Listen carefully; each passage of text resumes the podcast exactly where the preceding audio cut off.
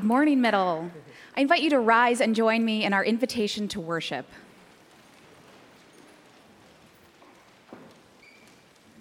Hallelujah. Praise the living God in God's holy house. Praise him with trumpets and strings, with voices and dance. Praise God, Let every living, breathing creature praise God. Hallelujah. And now I invite you to join in our first hymn, this Eastertide song, Christ the Lord is risen today.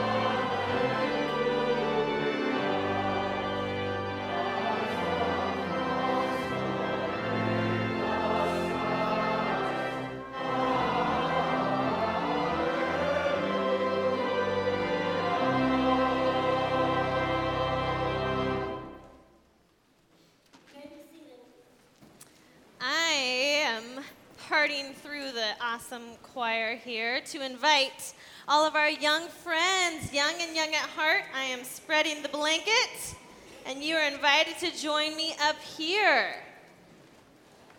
Happy Easter, friends. We're coming up here. I think I have some We Care buddies right on cue coming through the door. Look at that.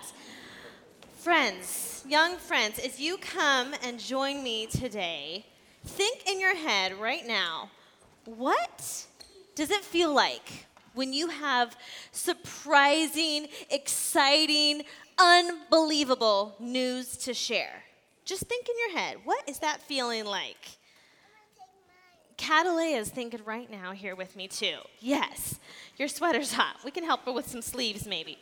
So, that exciting news you have to share. We're going to hear a story today about Jesus and Jesus, you know, he was really cool because he hung out with people that a lot of folks in society ignored and said, oh, those people aren't important. Jesus said, no, all the young people, they get to come hang out and listen and be a part of the conversation. People that were sick, Jesus spent time with them. People that had jobs that other people thought, those are weird, Jesus said, no, these are my friends. So Jesus, after he, after Jesus was killed and he came back to life, that's what we celebrate on Easter. that he conquered. Yeah, you can clap for that, Catalea.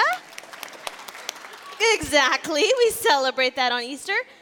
Jesus conquered death and violence with love. Do you know who were the first people that got to share that news? That exciting, unbelievable, surprising news about Jesus' new life. Who were the first people? Do you know?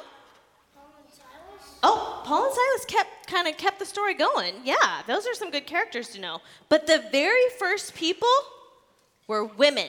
women. A group of women. Yeah, you can snap and clap to that. This group of women were the first people where society might have kind of ignored them. They were the message bearers of love. Jesus' message of love, they were the first to share that message. So think what you might like doing in springtime connects with sharing a message of love. I like going to the park and watching the bubble guys with the giant bubbles. Do you know those giant bubbles? It kind of makes me think of love being spread in surprising, exciting, unbelievable ways. Miss Sarah is giving you each a little bubbles. Bubbles, yeah. So take it to the park, take it to your friends, spread that message of love in surprising, exciting ways. You get to be love spreaders just like that first group of women. Let's say a prayer together, my friends, with your bubbles in hand. We will link up together. bubbles, spreading love. Let's pray. Dear God, Dear God, thank you for the message of Jesus. Thank you for the message of Jesus. Where all people were important. Where all people are important. Help us to be love spreaders, be love spreaders of that same message. Amen.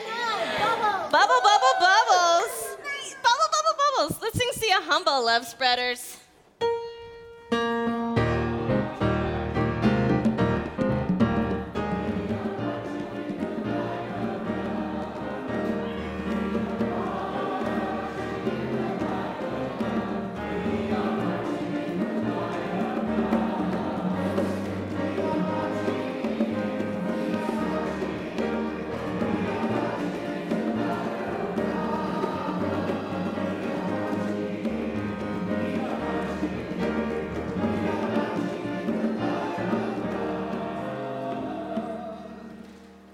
Thank you for your drumming. And thank you, choir. We have with us today the Peabody Veterans Memorial High School Chorale from Peabody, Massachusetts.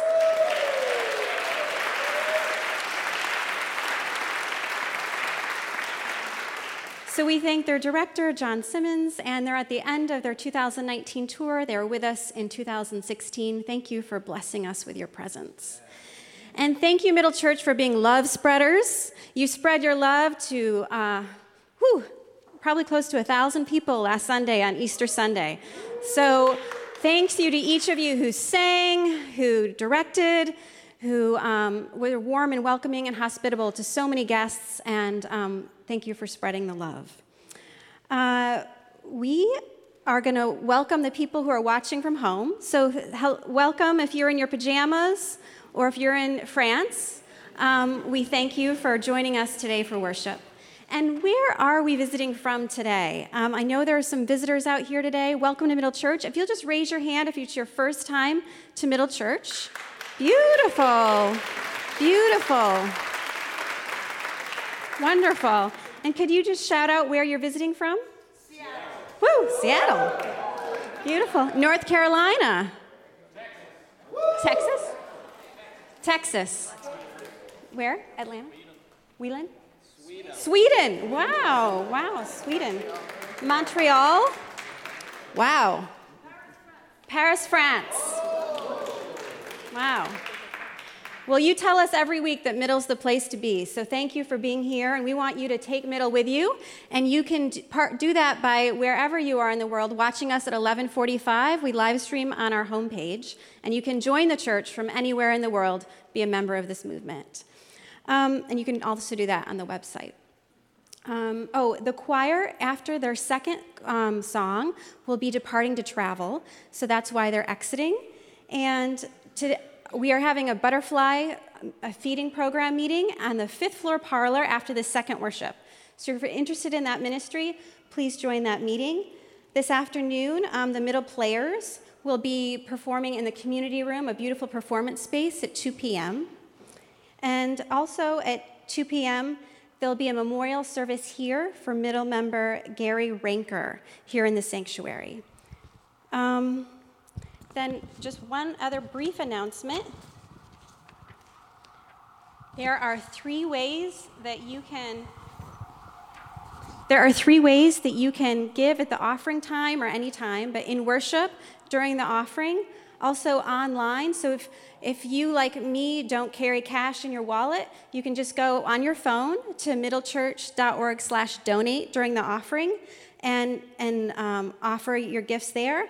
And then if you're coming and going after worship, there are dip jars in the social hall near the coffee and near the food. And so there's, those are many ways that you can plug into giving. We're so glad you're here, and Reverend Bertram Johnson is going to lead us in a gorgeous prayer.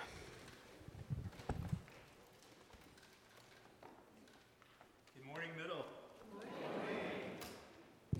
I just heard some sirens passing by, and we are often inundated with sound and activity and chaos in the world around us. But right now, I invite you to a position of peace, that you find yourself grounded in your seat, that you turn off your cell phones and your alarms,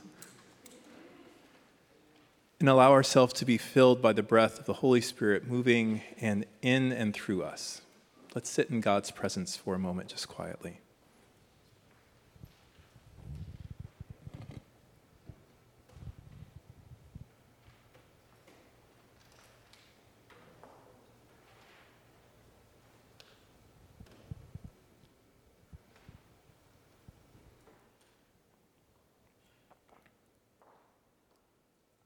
Holy One, thank you for the gift of peace in a world filled with chaos. You are loving and our risen God. And on this Easter Sunday, the second Sunday of Easter, we praise you for the gift of new life that you have given us through the ministry of your beloved Son, Jesus. It's his radical love, his bold faith that reminds us of the promise of new life every day. Although the joy and the celebration of Easter Sunday has passed, help us to know your loving presence in our work and in our worship. Help us to trust in the movement of your Spirit because we crave to, we, we need to know your presence in resurrection here and now. God, we are people who want to experience your justice, but sometimes the need feels so overwhelming. Sustain us in our weariness. Give us a clear vision of where you are calling us to serve and what you want us to do so that we may faithfully share in your healing and life giving work. God, our provider, we pray for the people of Sri Lanka after hundreds of lives were lost last week in bombings at the hand of religious hatred. Our hearts are still with the people of New Zealand who grieve after the violence and terror of white supremacy and Islamophobia in that land. We pray for the people of South Africa and Mozambique and across the continent of Africa whose lives are ravaged by floods and the impact of climate change. And God, we lament with the family of Nigel Shelby, a 15 year old African American boy from Alabama who ended his life last week because the weight of bullying for being gay was too much to bear. God, we continue to pray for our Jewish siblings in Pittsburgh and now again for those in San Diego who've been traumatized by white nationalism and anti Semitism. God, we continue to ask, how long? How long will we live with this violence? Holy One, in each of these communities, help us to see your risen body showing up to love, heal, and comfort your people. Wherever religious, gender, economic, and racial violence occurs, give us the understanding to see where you lead us to love and shoulder the pain with them. In the places where hate and fear threaten to kill us and keep us entombed, let your radical, unconditional, and all embracing love redeem and resurrect us. Liberate us from that which keeps us bound, whether it's systematic white supremacy or sexism, addiction, or depression or domestic violence. God of new creations, new birth, and new life, make us new today. Make our hearts your heart. Make our hands your hands. Make our mouths your mouth, loving, serving, and speaking your truth, liberating all your people so that the kingdom of this world becomes more like the kingdom of our God. We pray this trusting in the power of each of your holy names. And all God's people said, Amen.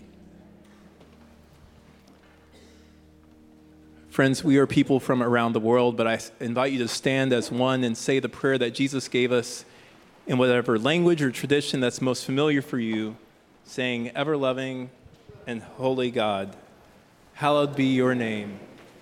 Your reign come, your will be done, on earth as it is in heaven.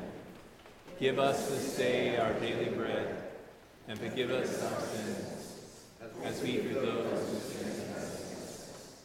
Lead us not into temptation, but deliver us from evil. For yours is the reign, and the power, and the glory forever.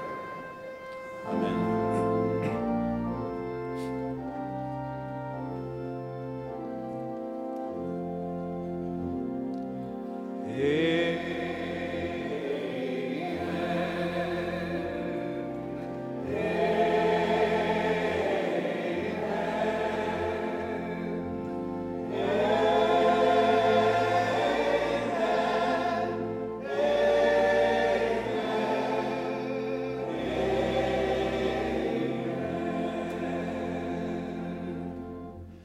Friends, the peace of God be with each and every one of you. Let's turn to our neighbors and share God's peace right now.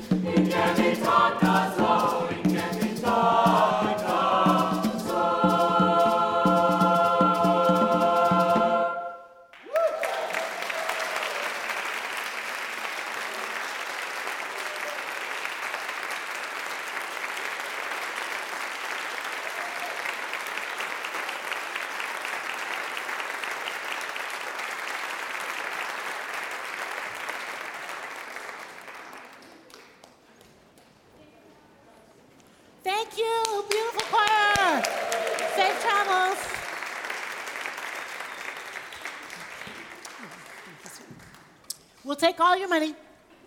No worries. Just kidding. Put first.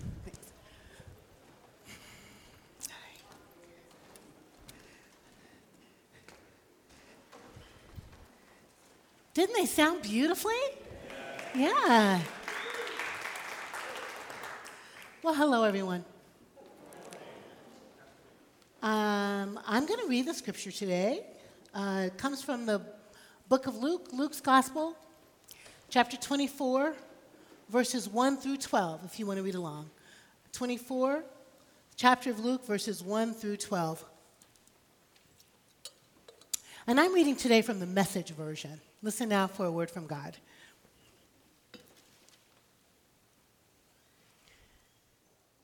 At the crack of dawn on Sunday, the women came to the tomb carrying the burial spices they had prepared. They found the entrance stone rolled back from the tomb, so they walked in. But once inside, they couldn't find the body of Master Jesus. They were puzzled, wondering what to make of this. And then, out of nowhere, it seemed, two men, light cascading over there, stood there. And the women were awestruck and bowed down in worship. The men said, Why are you looking for the living one inside a cemetery? He is not here, but raised up. Remember how he told you when you were still back in Galilee that he had to be handed over to sinners, to be killed on a cross, and in three days rise up? Then they remembered Jesus' words.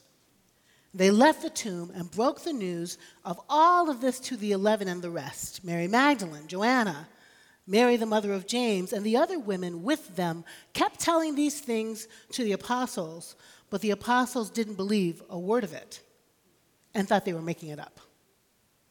But Peter jumped to his feet and ran to the tomb.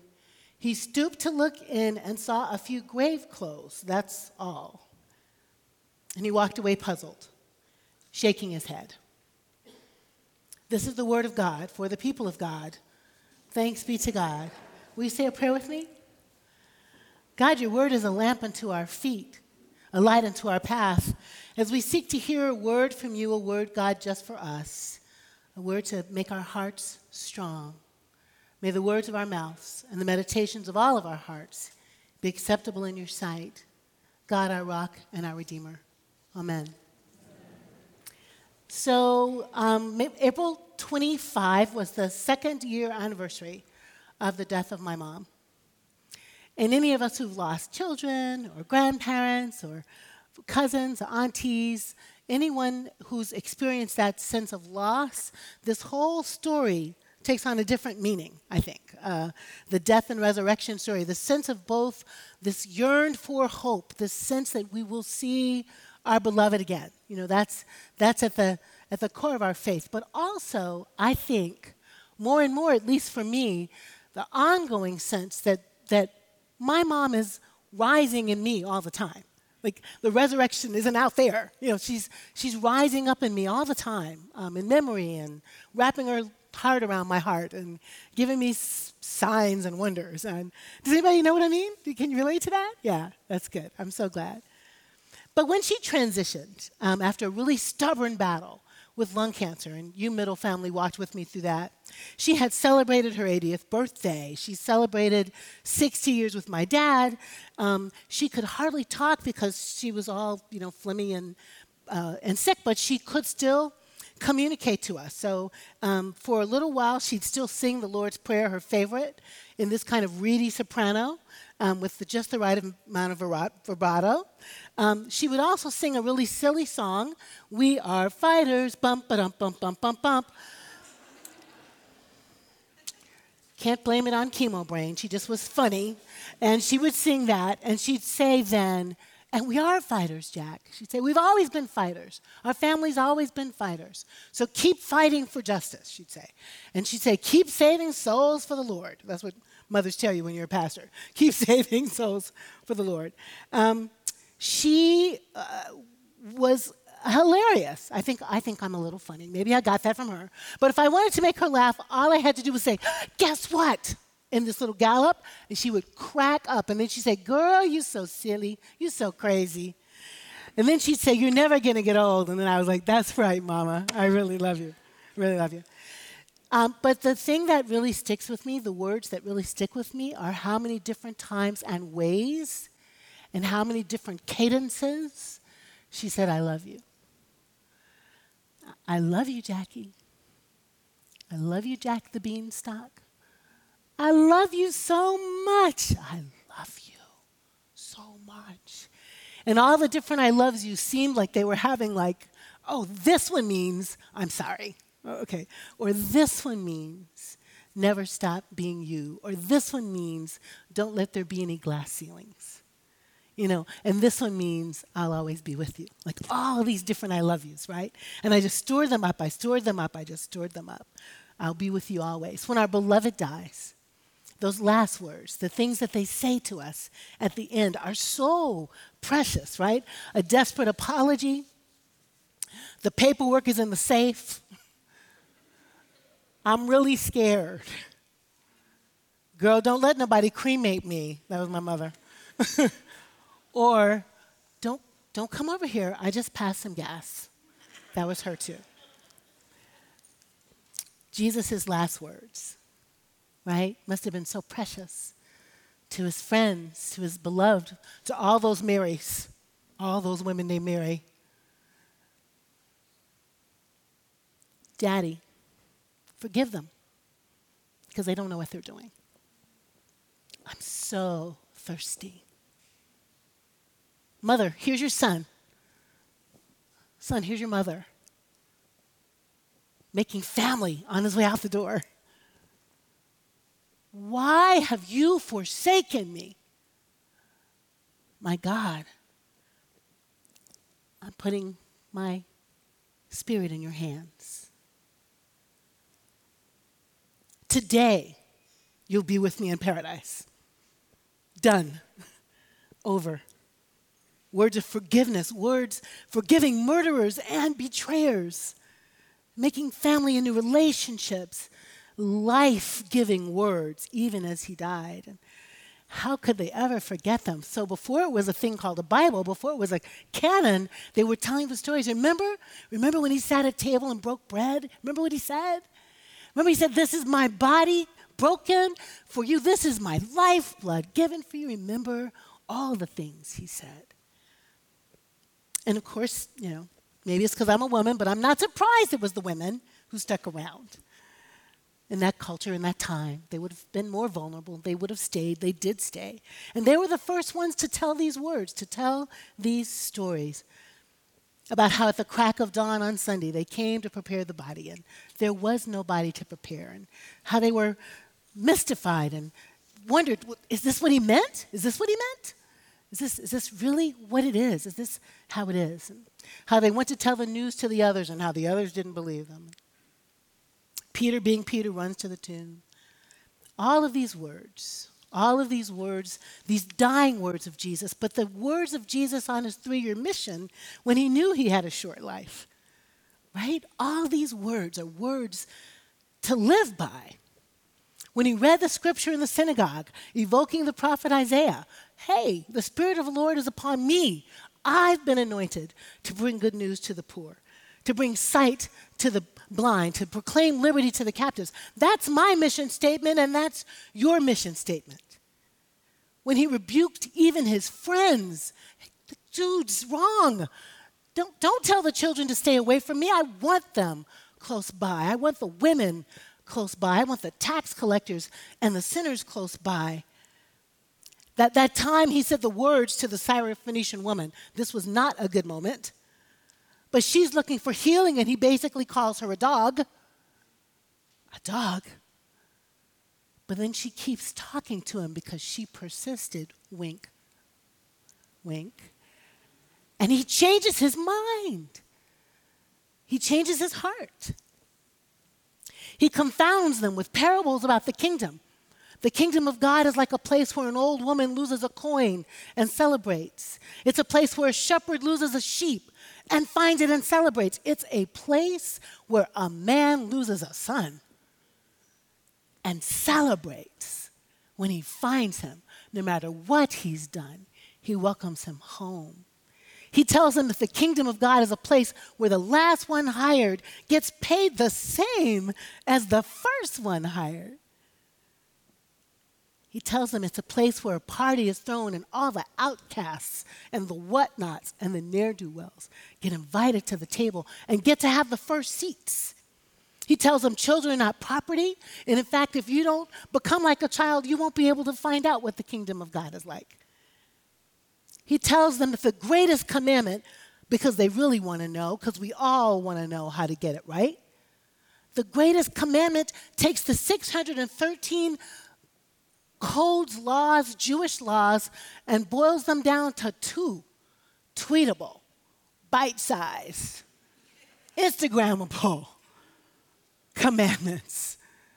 Love God with everything you have and love your neighbor as yourself. 613 down to 2.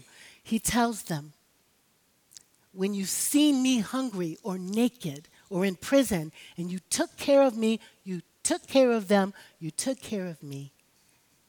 He tells them love is the law, love is the hermeneutic, love is the lens, love is the ethic. Love makes a beloved community. Love is love is the way and the truth and the life. Love is what it is all about.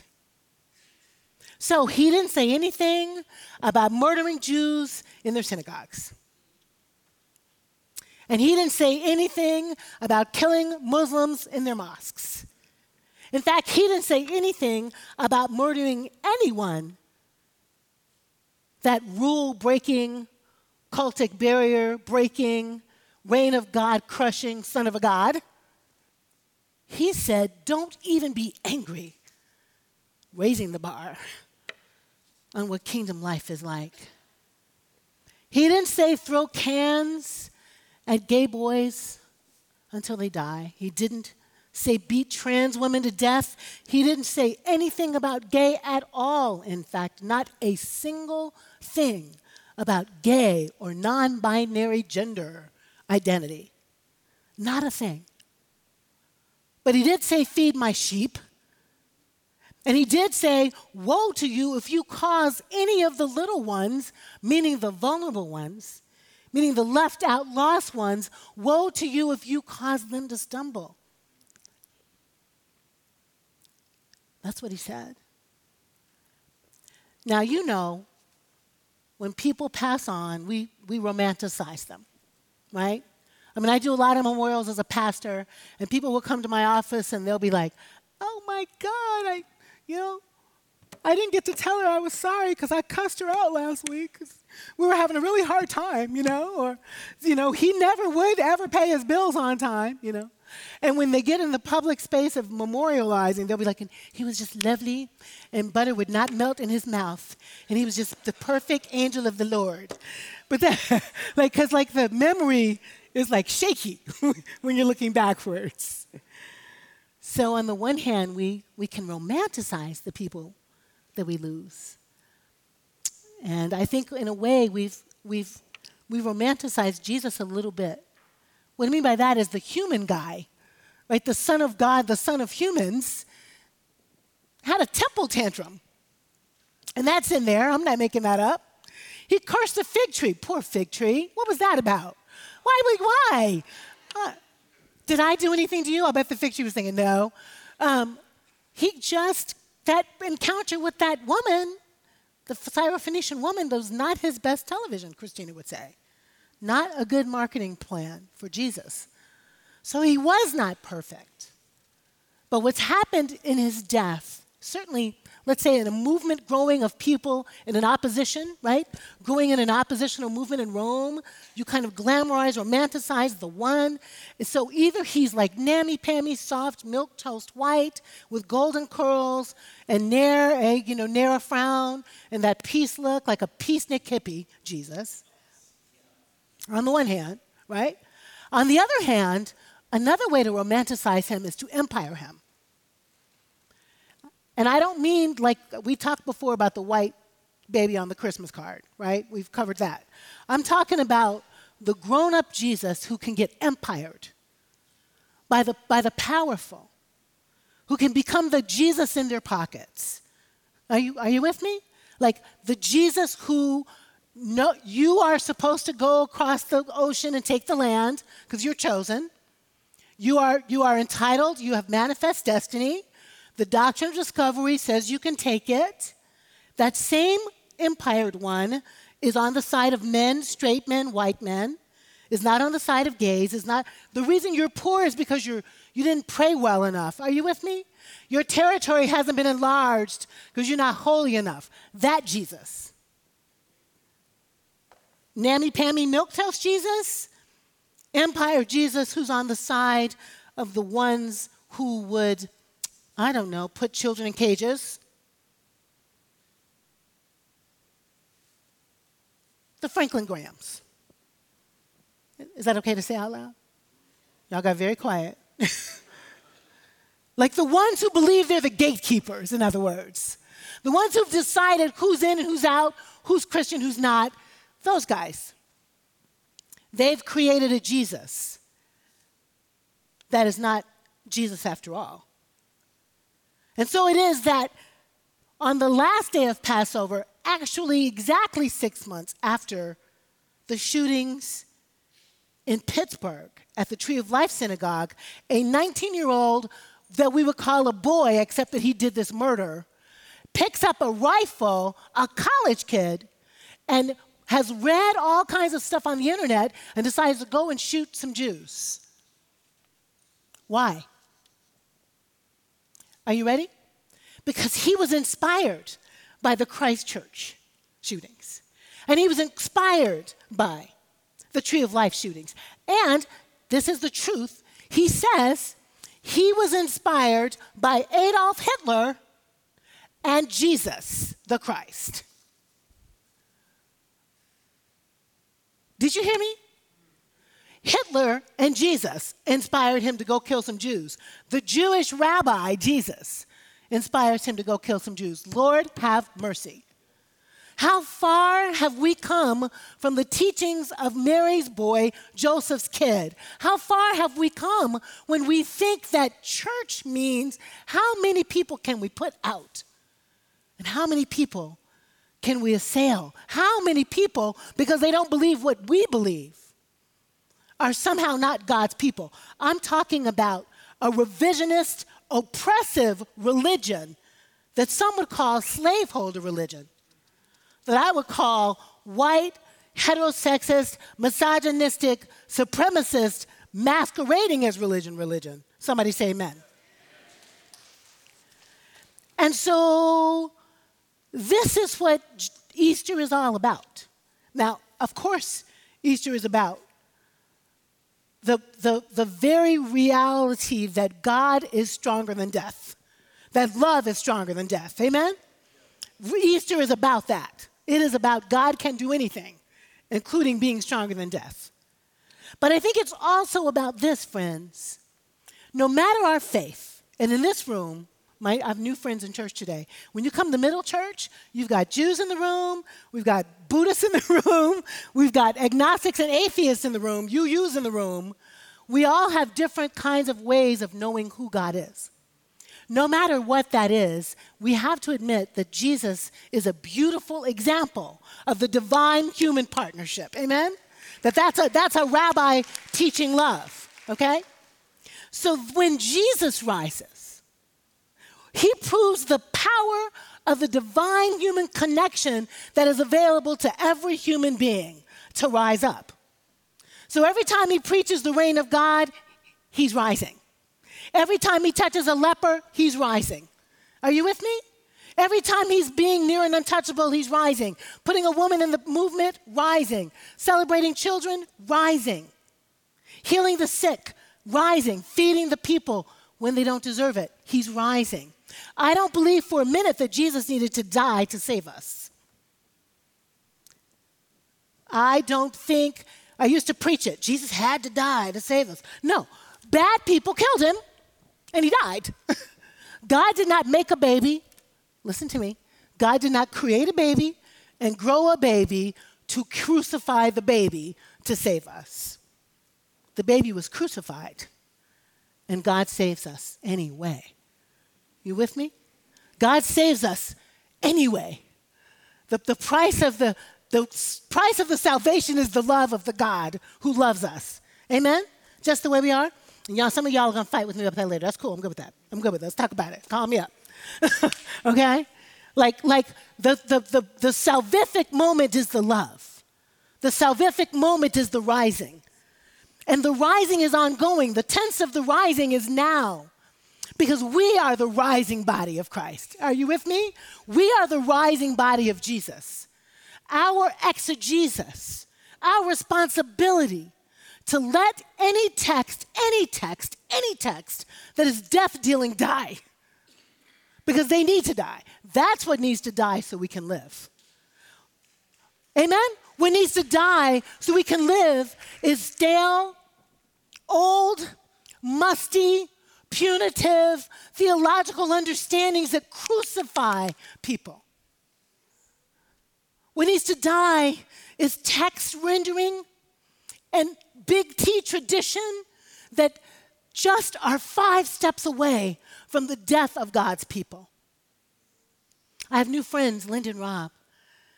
Linda and Rob are in a movie with, with me made by a beautiful man named Dan Karslake. They're here with me today. All my new friends.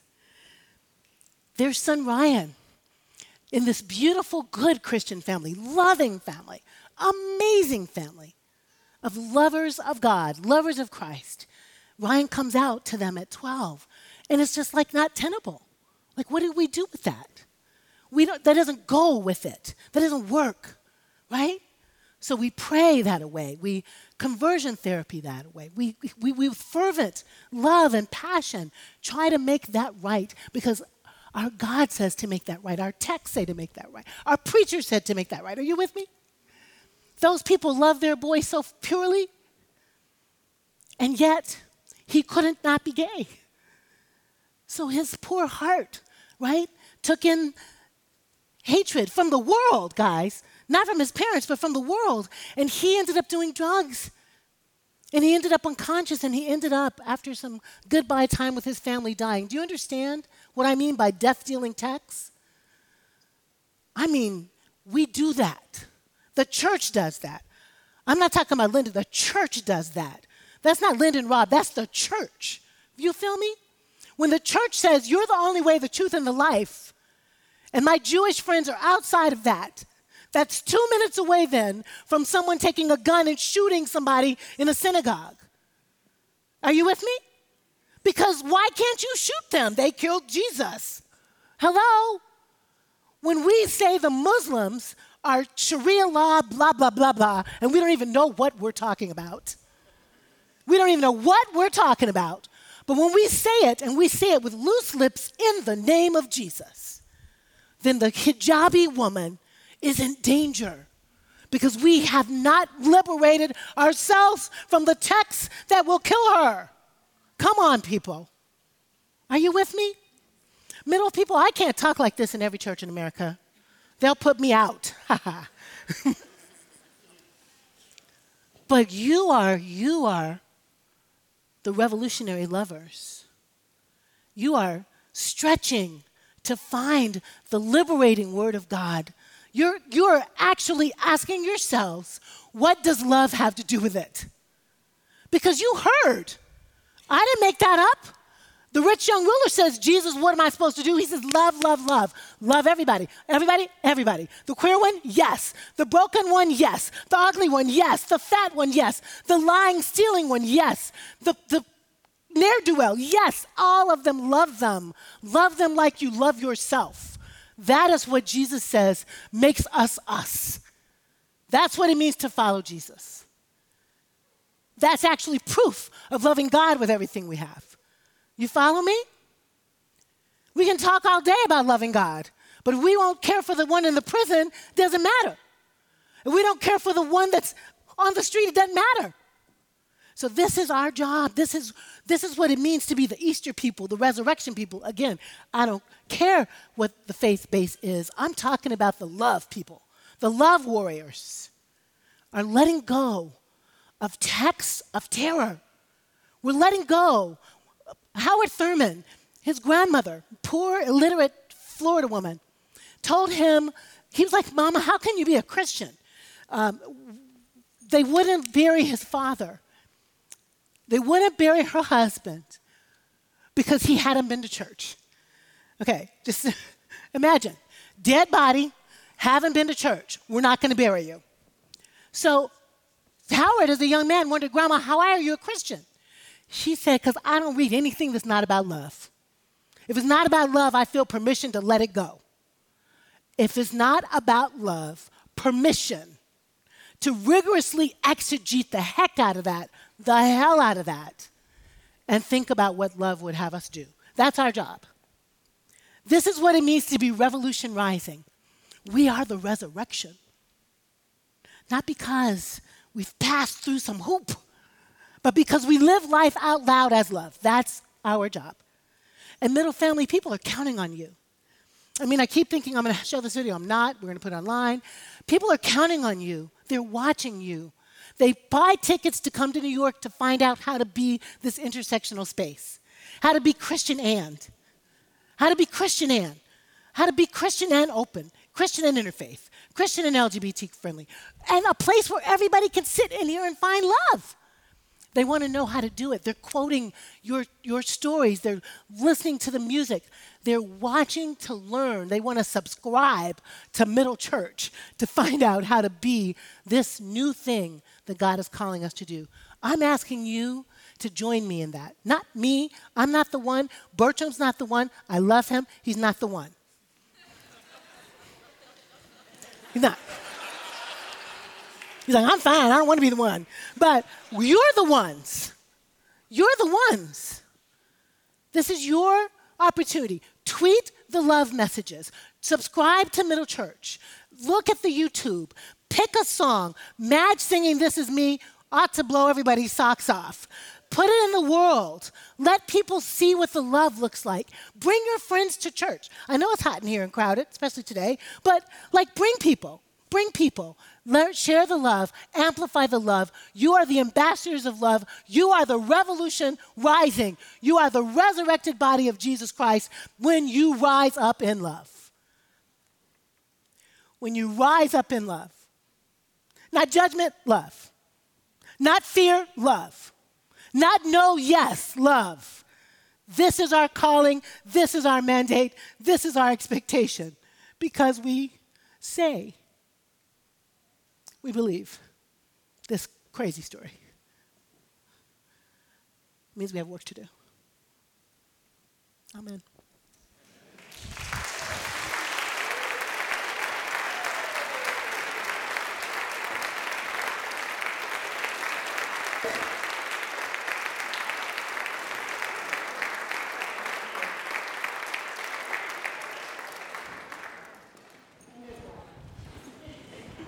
Good afternoon, middle.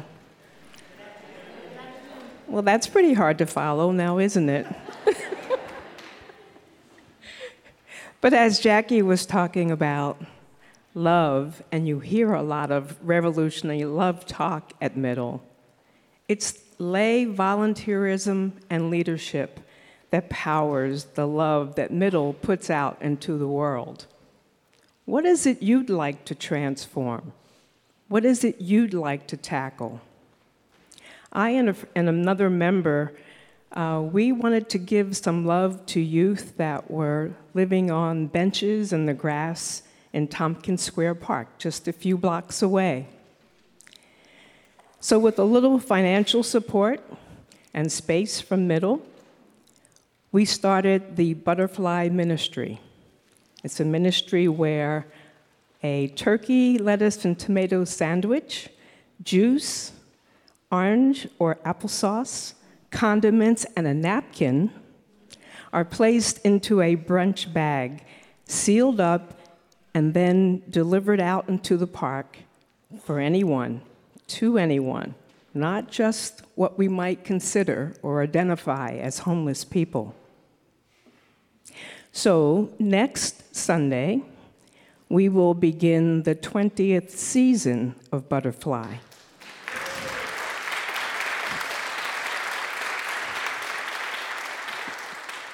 The 20th season powered by lay volunteerism and leadership. So, this afternoon at 1:30 we'll have a meeting to kick off what our plans are going to be in the parlor. Why don't you think about coming and figuring out whether you want to prepare and package or distribute into the park? We plan to make 90 bags every Sunday morning, and we will take them out into the park, the uh, Roosevelt Park. And if you are not able, it's not convenient for you to participate, you can also be a sponsor. It takes about $15,000 a year to run the program between May and up to Thanksgiving. So you can have a dedicated donation to be a sponsor of Butterfly. What is it you're thinking about transforming? Speak up. You might find that there are people waiting to join you. Thank you.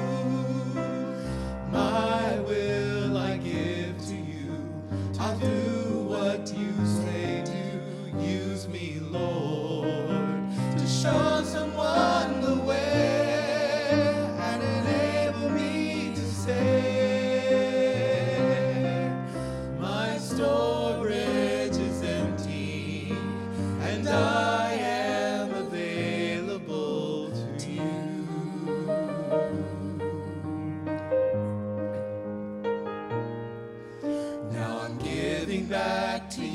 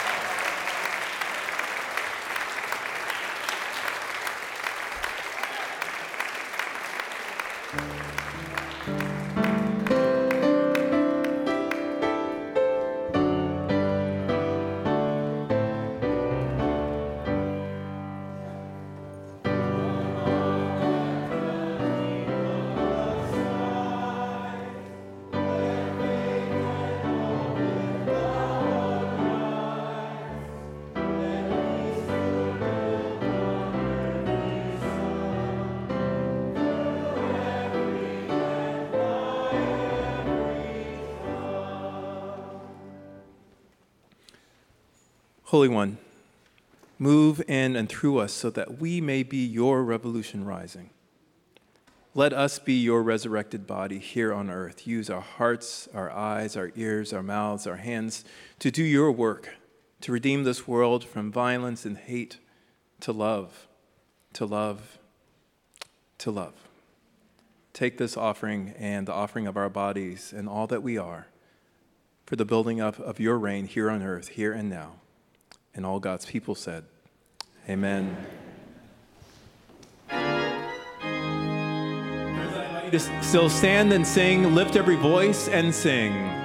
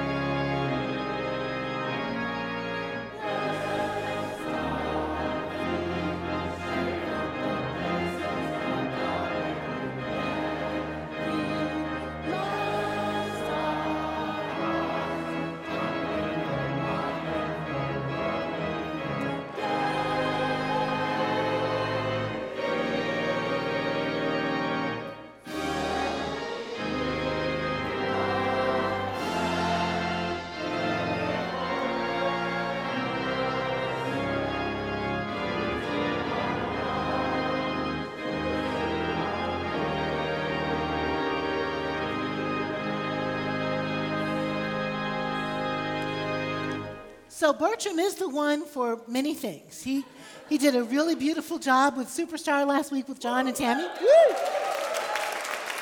John, Tammy sniffing the whole thing, but also he's the one with the iPad. so he would love to, if you've loved today or are curious about what it means to be connected to us, just give Bertram your email and your name, and then we can be in touch with you and let you know how to connect with us more deeply because we'd really like that. Look, oh, it's in the back too. Yep. So Edna's the one with con, con un iPad, and Bertram también, Spanglish. Um, so, look, I used to think differently about God than I do today. I'm 60 now. And I used to think, almost, I used to, I used to think, wow, you know, only 144,000 of us. And nobody can be in the club but me. And I was in the Don't No More Christian Club. Don't, mo- don't smoke no more, don't drink no more, don't talk bad no more, don't no more. And that was don't no more. You with me?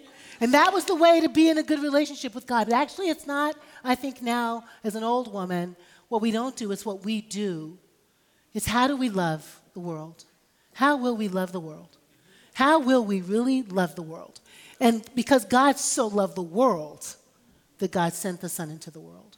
So let's just try to be strident and ask ourselves how will love make me pay my taxes? How will love make me be a neighbor? How will love make me be on the subway? How will love make me raise my kids? How will love make me do my work? How does love guide my life? Not just my faith, but how does love guide my life?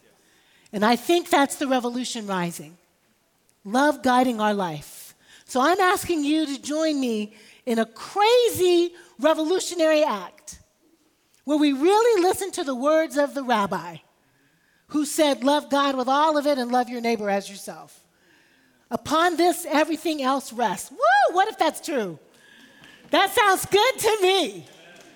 What if everything else is commentary? Wow. All right, lovers, let's do this. Amen.